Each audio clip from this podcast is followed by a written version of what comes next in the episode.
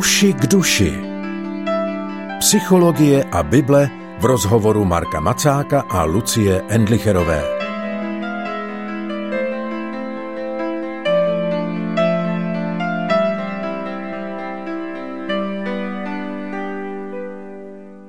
Známá znělka ohlásila pořad Uši k duši. U jeho poslechu vás vítá Lucie Endlicherová. Spolu se mnou je jako tradičně ve studiu psycholog Marek Macák. Ahoj Marku, vítej. Ahoj. My už jsme před nějakou dobou otevřeli takový volný cyklus nazvaný Listování, ve kterém procházíme zajímavé, známé i méně známé knihy, hledáme v nich pozoruhodné souvislosti se současností, komentujeme je, přinášíme jejich myšlenky. Hezké slovo by bylo aktualizujeme, zdá se mi.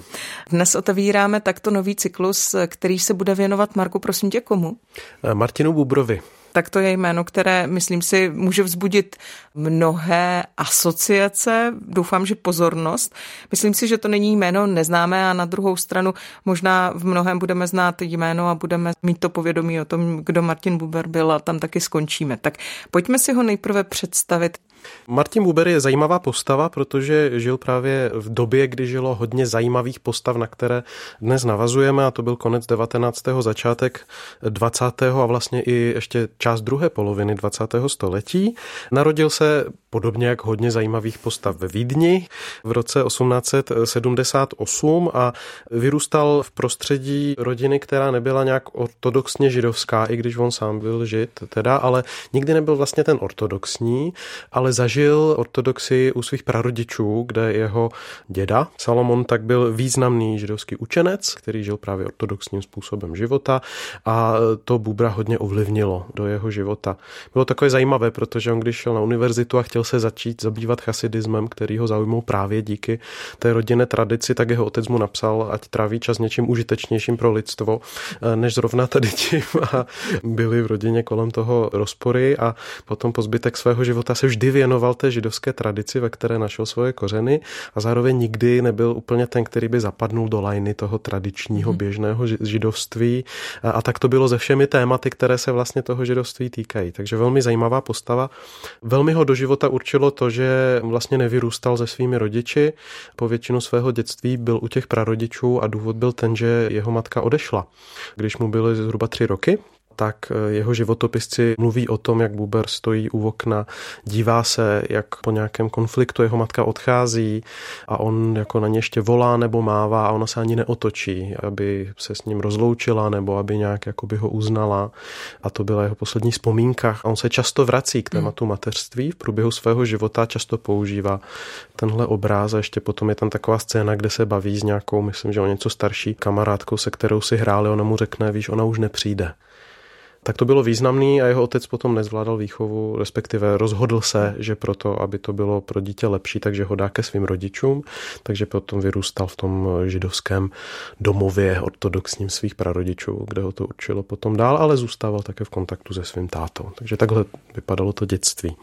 My jsme mluvili o tom, že Buber se narodil ve Vídni a že tedy mm. to byl konec devatenáctého století a mm-hmm. začátek dvacátého Tahleta doba byla výrazná taky tím, že začíná velice sílit sionistické hnutí. Jestli ano. se nepletu, tak ano. s tím byl Buber velmi výrazně spojený. Velmi výrazně a zároveň velmi ambivalentně. Buber po, po svých studiích se postupně zapojil do organizování kolem sionistického hnutí, ale vlastně jeho myšlenka byla obnovit židovství a obnovit židovskou kulturu a židovské myšlení, hmm. nějak mu najít současné vyjádření a postavit dobré základy židovské kultury, které by byly doširoka nějak jakoby sdílitelné pro lidi. Nebylo to pro něj nutně vázáno na tradiční židovství ve smyslu náboženského komunitního života. Spíš hledal, jakoby, co je to podstatou toho židovského přístupu k životu. Jo? Tak jako židovská mm-hmm. filozofie, zakládal časopisy, to sionistické hnutí mu bylo velmi blízké zároveň. Vlastně, kdybyste se bavili se současnými sionisty, tak budou mít velmi rozporuplný a často negativní postoj vůči němu, protože on se velmi bál a vlastně ze začátku byl velmi rezervovaný vůči nacionalismu židovskému. Vlastně si nebyl jistý, zda je to dobrý nápad zakládat židovský stát. Nakonec tuhle myšlenku hájil. Kafkou v podstatě, ale vždy říkal, jestli nadřadíme tu myšlenku státu nebo tu myšlenku národa, nadřadíme myšlence vztahu, myšlence etické, tak v tu chvíli ztrácíme podstatu. Hmm. Takže nejde jenom o to obnovit nějakou zemi a obnovit nějakou kontinuitu jako národní, ale jde o to zachovat to původní poslání a povolání, které jako Židé máme. Vlastně celý život nevěděl úplně, jak to spojit a hodně se to dotýkalo i jeho postoje k otázce soužití Arabů a Židů, kde on dlouhodobě podporoval jakoby soužití tady těch dvou, dvou národů v rámci, když už teda se založil ten izraelský stát, tak dlouhodobě on provokoval sionisty, kteří byli v tomhle víc jednostranní. Zároveň tam je podle mého hodně zajímavé to, že skutečně ty první vlny toho sionistického hnutí byly hodně sekulární a ano.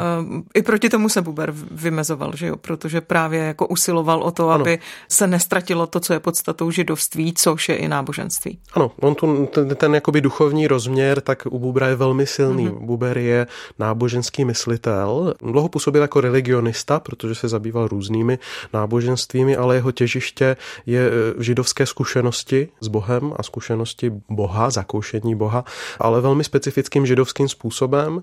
Bez toho Bubera nemůžeme pochopit. Takže to není nějaká všeobecná filozofie života nebo filozofie bytí nebo podobně. Je to dialogická nakonec filozofie, o které budeme mluvit a to je specificky židovské. To vlastně tam bylo od začátku jako těžiště, které on vnesl do celé věci.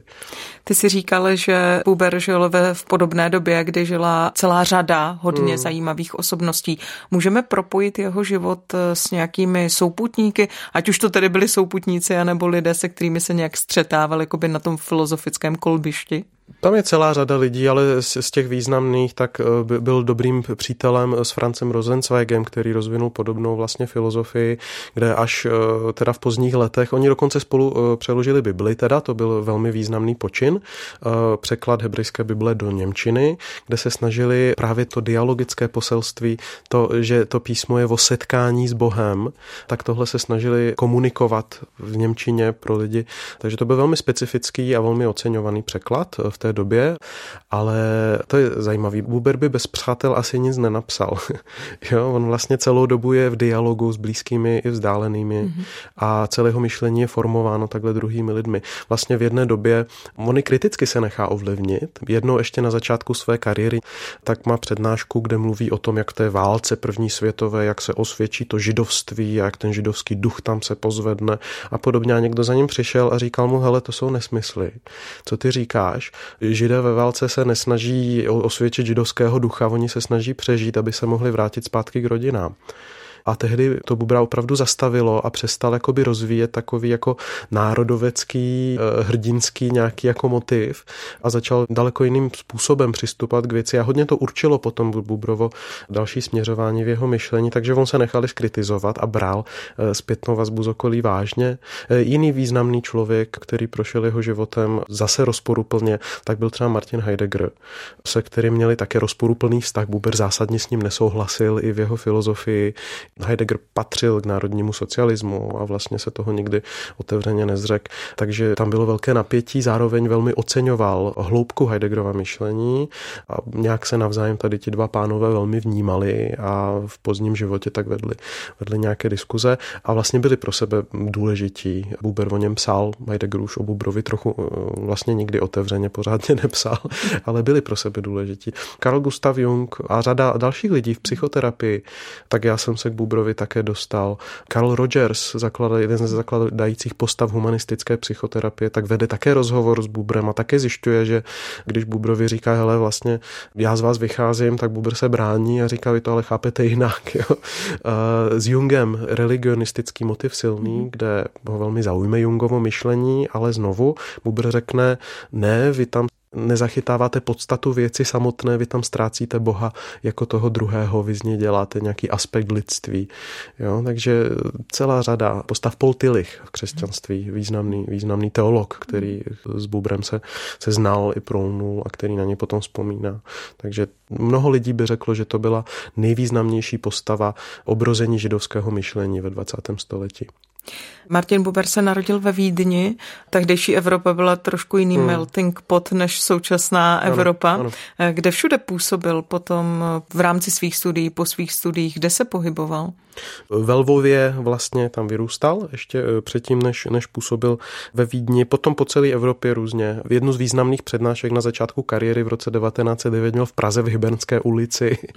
A tam se prolnul potom v Praze i s Francem Kafkou, který tedy ještě nebyl tolik známý a kterého zaujali právě Buberovy přednášky a potom na sebe trochu i reagovali.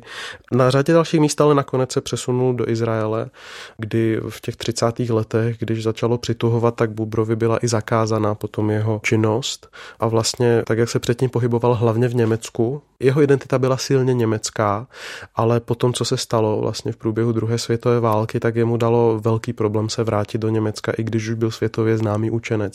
Tak na pozvání se vrátit do Německa tak mnoho let odmítal. Hmm. Říkal, já nemůžu. Prostě nemůžu tam jít. A nakonec teda na naléhání a opakované pozvání některých lidí, tak se dostal do bodu, kde mohl autenticky říct, teď už můžu, teďko jdu. Jo, ale i předtím, když se s ním chtěl třeba ten Heidegger potkat, tak on nebyl schopen jít, jít zpátky do Německa tehdy. Pro ně říkal, to je pro mě uzavřená kapitola, ke které já se prostě nemůžu vrátit, ale vidíme, že je ve vývoji a on v jednu chvíli autenticky řekne, tohle nejde. A o pár let později tak se přerodí a, a dojde do bodu, kde je schopen jak jakoby udělat takovýhle krok. Jo. Takže jeho novým dom, domovem se stal Izrael, tam to také bylo složité, protože byly nepokoje, že jo, když se zakládal stát a on se musel i v rámci Jeruzaléma několikrát stěhovat, protože on dostal třeba po arabský rodině dům a on byl v obrovském rozporu v tom, že bydlí jako v cizím. Jo. Teď se skontaktoval s tou rodinou, která ho tam teď musela pryč, aby jim vrátil věci, aby s nima nějak narovnal vztah. Jo. Potom i z toho domu musel být vyhozený nám. Teď za ním cestovala jeho patnáct tisíc svazková knihovna. Jo. Část, které používali i na ochranu domu ve chvíli, kdy tam byl útok, tak prostě tam vyskladali ty, jako ty krabice s knihama jako barikádu. Jo, prostě je strašně zajímavý, jako takový vlastně neustálý putování sem a tam, jak, jak ten Izrael to pouští, jo. Tak Buber jako putuje světem a nakonec se doputoval teda do toho svatého města, kde potom dožil. A mm-hmm. i tam byli kontraverzní vlastně, protože takoví ti echt nacionalisté židovští, takže ho s ním měli problém. On opakovaně, když dostal nějaké ceny, tak ty peníze dával na obnovu židovsko-arabského přátelství. Jo. Jeho manželka, která nebyla žádná jako tradiční křesťanka, tak zase je známý, že chodila tam po okolí, je s velkým křížem na krku. Jo. On sám říká, že bez manželky, která má kořeny potom v křesťanství v tom svým pozdějším životě, tak by vlastně taky jakoby toho asi mnoho ho nenapsal. On fungoval jako velmi rodinně. Nejznámější Buberova kniha je Já a Ty. Já a Ty je kniha z roku dvacet tři, byla vydaná, napsaná, do, finišovaná byla v roce dvacet jedna, dvacet dva. On psal v podstatě už od, od svých mladých let tak různé pokusy. A on je znám jakoby, nejen jako filozof, ale on je vlastně, jsou takové tři oblasti, ve kterých Buber tak se, se nějak zrealizoval. A jednak byl to zvěstovatel chasidismu. On sbíral chasidské příběhy, které, ale zase jemu nikdy nedalo jenom něco jako předat dál. On je převyprávěl, aby byly zajímavější. Potom později, když četl zpátky ty svoje sbírky z mládí, tak říkal, já jsem to až moc převyprávěl, je v tom příliš Bubera, ale vlastně on se zasloužil o to, že pozbíral a předal další generaci chasidská vyprávění. Chasidismus tak bylo významné téma u něj. Zároveň jiní chasidští učitelé tak se s ním zase hádali o to, že zda ta jeho interpretace chasidismu je ta opravdová, a to ale máme v každém oboru, na cokoliv se specializujete, mm-hmm. budou nějaký lidi, kteří řeknou, že se specializujete na to špatně. Potom druhá rovina je ta filozofie, dialogická nauka o já a ty, které se budeme věnovat v dalších pořadech. A potom ta třetí věc velká, tak je to, to překládání toho písma. Mm-hmm.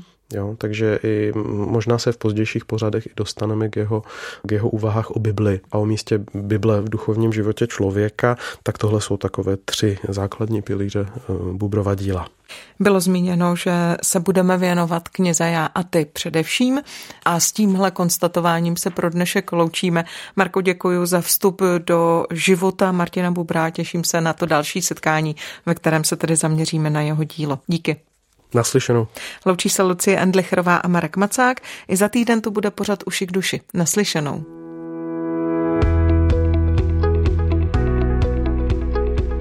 Podcast Uši k duši vznikl na Rádiu sedm, které žije z darů posluchačů. Pokud nás budete chtít podpořit, budeme rádi.